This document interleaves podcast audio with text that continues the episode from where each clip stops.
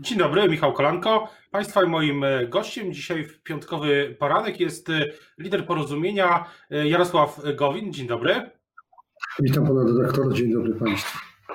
Chciałbym zapytać na początek nie o wybory czy o e, Sąd Najwyższy, ale o to, co dzieje się e, z polskimi przedsiębiorcami, którzy, niektórzy przynajmniej, e, protestują, protestowali przed kancelarią premiera. Wiemy, że był tam jeden z kandydatów na prezydenta, ale mimo wszystko wydaje się, że jest to jakiś sygnał, że bardzo wielu przedsiębiorców w Polsce nie czuje się, mm, nie czuje, że wsparcie rządu było wystarczające.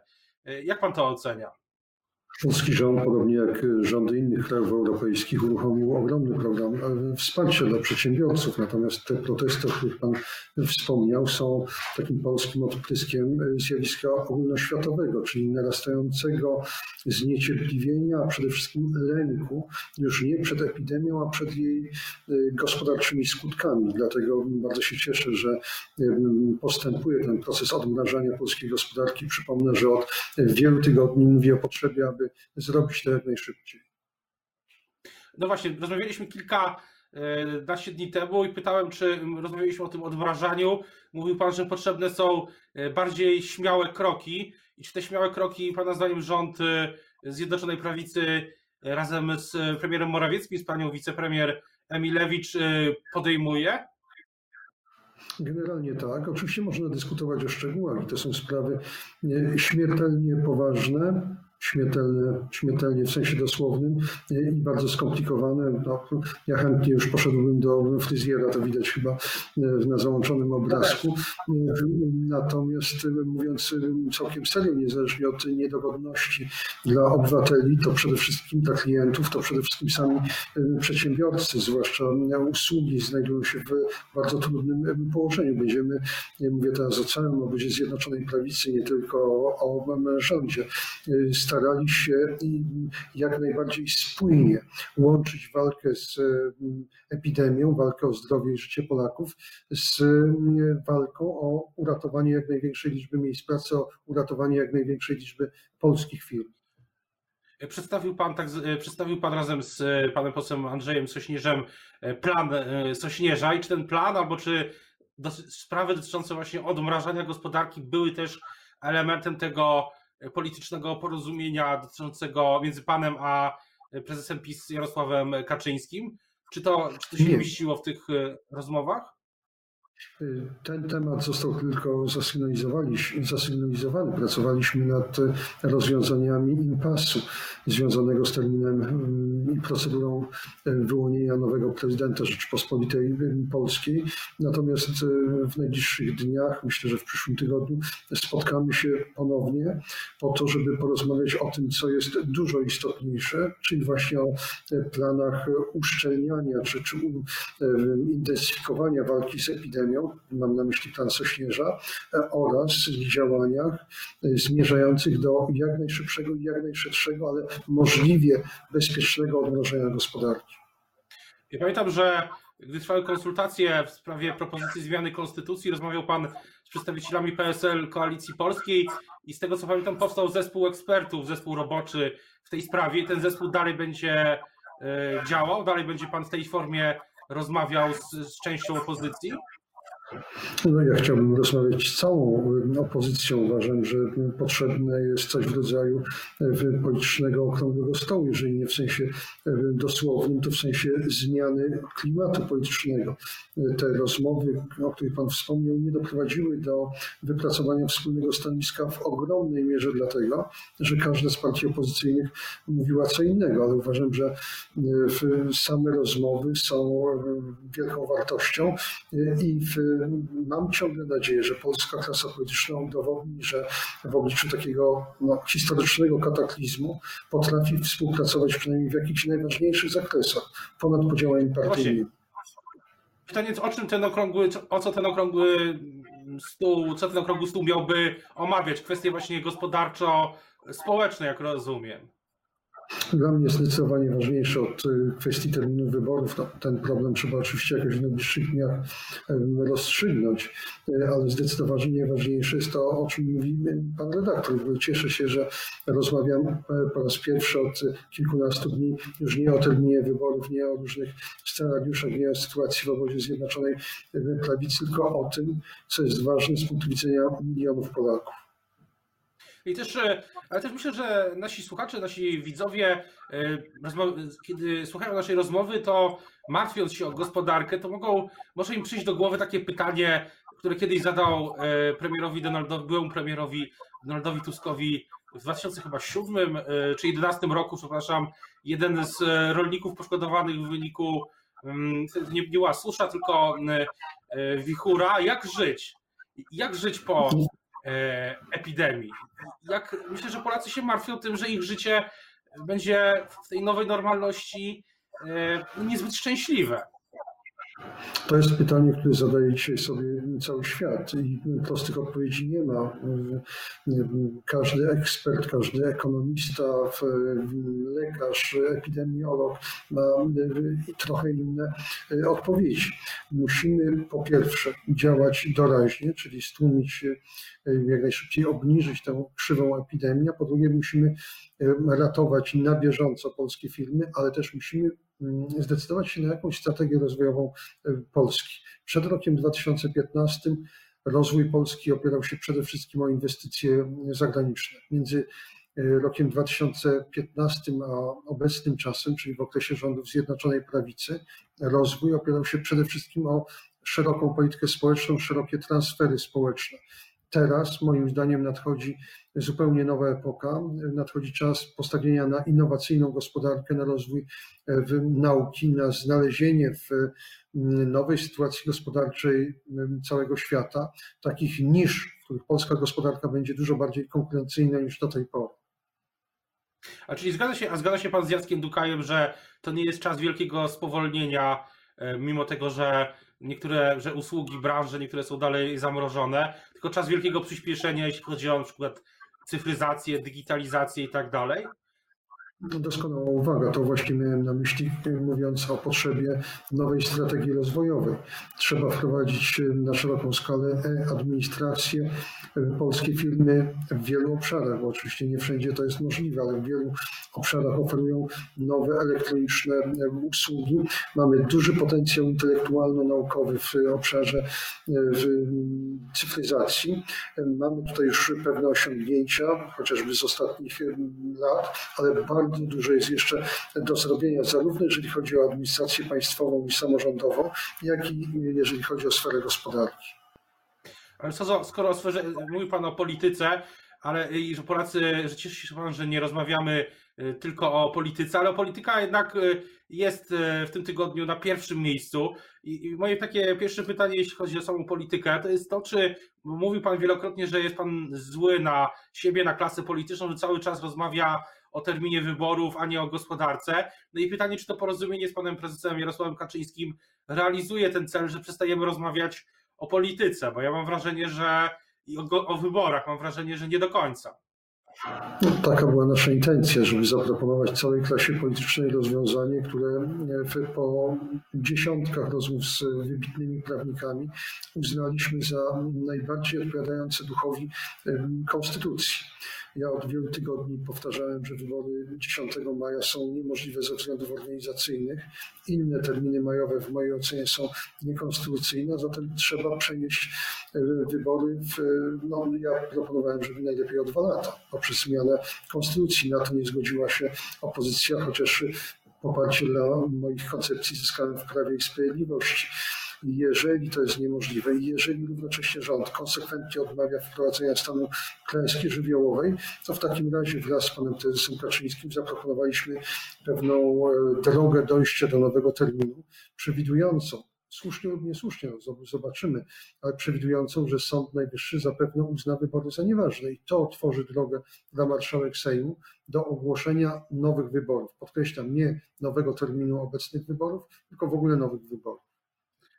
Ale też co przekonało prezesa Kaczyńskiego, że. No bo wydaje się, że przez wiele tygodni prezes Kaczyński działał w drugą y, stronę, dążąc do tych wyborów i nawet w najbliższą niedzielę. Co go przekonało do tego, że do zmiany zdania? Szukaliśmy rozmaitych rozwiązań, analizowaliśmy wiele wariantów. Rzeczywiście liderzy Prawa i Sprawiedliwości liczyli na to, że wybory odbędą się w tym konstytucyjnym terminie 10 maja, no ale wobec jasnego stanowiska przede wszystkim samorządów, które nie wydały spisów wyborców, z dnia na dzień było coraz bardziej oczywiste, że te moje przewidywania, że wyborów się zorganizować 10 maja nie da, są słuszne. A zatem można powiedzieć, że nas wszystkich polityków do przesunięcia terminu wyborów przekonała rzeczywistość, no, tylko że znaleźliśmy się w stanie pewnej pustki prawnej. Konstytucja nie zawiera przepisów e, obliczonych na taką sytuację i w tej, wobec tego musimy wypracować jakieś rozwiązania płynące bardziej z ducha konstytucji niż z konkretnych przepisów.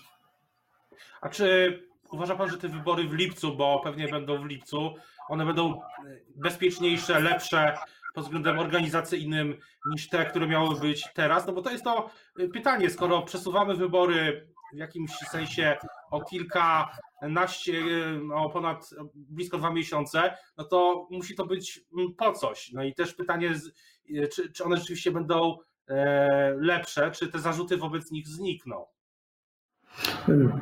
Z całą pewnością te, te kilka tygodni, które dzielą termin 10 maja od następnego terminu. E, oczywiście nie potrafię przewidzieć, jaki termin wskaże e, pani marszałek Witek, ale zakładam, że wybory będą gdzieś e, najwcześniej w drugiej połowie czerwca, może w pierwszej połowie lipca. No, ten czas trzeba wykorzystać jak najlepiej do tego, żeby te wybory organizacyjnie możliwie maksymalnie dopiąć. To nie będzie łatwe. Organizacja wyborów korespondencyjnych jest niesłychanie y, skomplikowana. Miałem tego pełną świadomość od wielu tygodni, dlatego mówiłem, że termin 10 maja jest y, nierealny. Trzeba też poprawić y, ustawę o głosowaniu korespondencyjnym. Dlatego wczoraj wraz z posłami porozumienia zagłosowaliśmy za tą ustawą żeby można było podjąć pewne działania przygotowawcze do wyborów, niezależnie od tego, czy one będą w czerwcu, w lipcu, czy jesienią.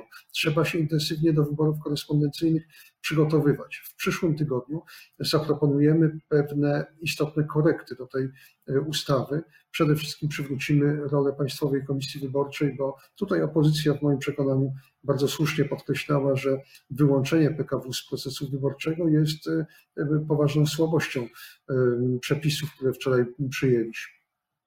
Mówił Pan o tych o samorządach, ale też jest jasne, że żeby wybory korespondencyjne się udały, to samorządy też muszą współpracować, czyli de facto musi być pewnego rodzaju uznanie tego procesu przez y, opozycję i przez największą partię opozycyjną, czyli Koalicję Obywatelską, która też kontroluje Senat. A ta ustawa, o której Pan mówi, musi trafić do Senatu, no i znowu pewnie będzie 30 dni. Więc są dwa etapy, i samorządy, i Senat.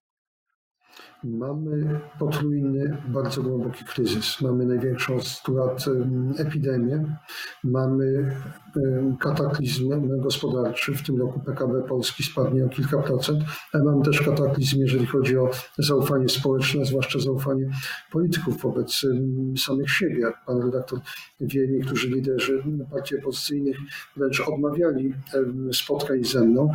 No, to jest miara tej pracy, którą jako klasa polityczna musimy wykonać nie, nie tylko w najbliższych dniach, tygodniach, ale w najbliższych latach, żebyśmy nie byli dwoma wrogimi plemionami zamiast y, jednym y, narodem. Czy uda się osiągnąć y, jakieś porozumienie ponadpartyjne co do mm, formuły najbliższych wyborów, co do terminu? Trudno dzisiaj przesądzać, na pewno nie będzie to proste. A swoją drogą, to kto w zasadzie miał, był, organizatorem tych wyborów na podstawie tej ustawy, którą pan którą, która została wczoraj przegłosowana, bo dzisiaj szerokim echem odbija się wypowiedź jednego z posłów e, Solidarnej Polski, który mówi wręcz, że pan wicepremier Jacek Sasin nie miał nic wspólnego z organizacją e, wyborów. Trochę mam wrażenie, że teraz jest taki proces polityczny, w którym wszyscy odsuwają, niektórzy odsuwają od siebie odpowiedzialność za to, co wydarzyło się do wokół tych wyborów, które miały być jut, pojutrze. Nie chcę wracać do przeszłości. Ważne, żebyśmy wypracowali rozwiązania, które pozwolą nam znaleźć wyjście z tego impasu. Impasu wynikającego przede wszystkim, tak jak powiedziałem, z realiów. W, dla mnie jest rzeczą oczywistą, że przywrócona musi być rola PKW w pełnym zakresie. To PKW powinno wydać rozporządzenia dotyczące szczegółów takich jak karty do głosowania i sposób powoływania komisji wyborczych. Moim zdaniem trzeba rozważyć powrót do obwodowych komisji wyborczych, bo ta ustawa, którą przyjęliśmy wczoraj, przewiduje rozwiązania, w których moim zdaniem głosów w ciągu dwóch tygodni w dużych miastach policzyć się z całą pewnością nie da. Co do, co do samego kompromisu, jedna rzecz, bo politycy, komentatorzy zwracają uwagę, mówią o tym, że politycznie jest to sukces porozumienia i pana, ale wyborcy w ostatnim sondażu Ibris, wyborcy i ten sondaż pokazuje, że zaufanie do pana nieco spadło przez ostatnie tygodnie i miesiące.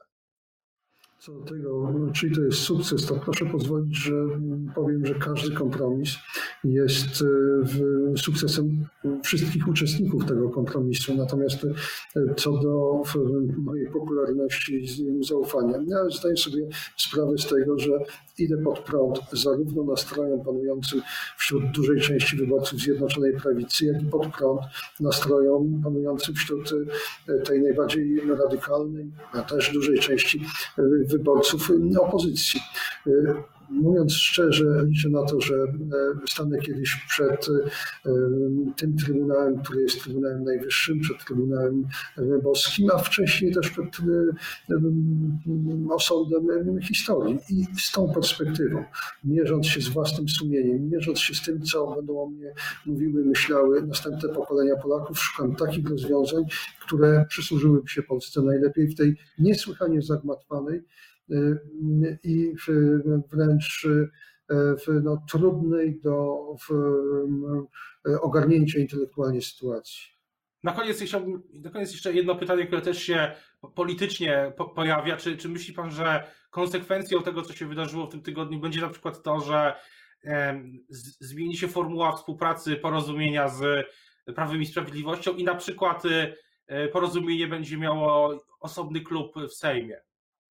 Na razie nie ma tego typu dyskusji, natomiast wszyscy w, obo w obozie Zjednoczonej Prawicy zdajemy sobie sprawę z tego, że coś się wydarzyło, że to był trudny wewnętrznie czas i że trzeba wypracować nową formułę. Ja mogę powiedzieć tyle. Kiedy składałem dymisję z urzędu ministra i wicepremiera, obiecałem Polakom, że doprowadzę do rozwiązań, które pozwolą przesunąć termin wyborów, a jednocześnie zachowają jedność Zjednoczonej Prawicy.